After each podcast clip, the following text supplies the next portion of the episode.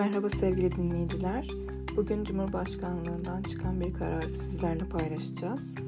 Karar 2021-152 nolu. Türkiye Cumhuriyet Merkez Bankası Başkanı Naci Ağbal 375 sayılı kanun hükmünde kararnamenin ek 35. maddesi ile 3 sayılı Cumhurbaşkanlığı kararnamesinin ikinci maddesi gereğince görevden alınmış ve bu suretle boşalan Türkiye Cumhuriyet Merkez Bankası Başkanlığı'na 1211 sayılı kanunun 25. maddesiyle 3 sayılı Cumhurbaşkanlığı kararnamesinin 2, 3 ve 7. maddeleri gereğince Profesör Doktor Şahap Kavcıoğlu atanmıştır.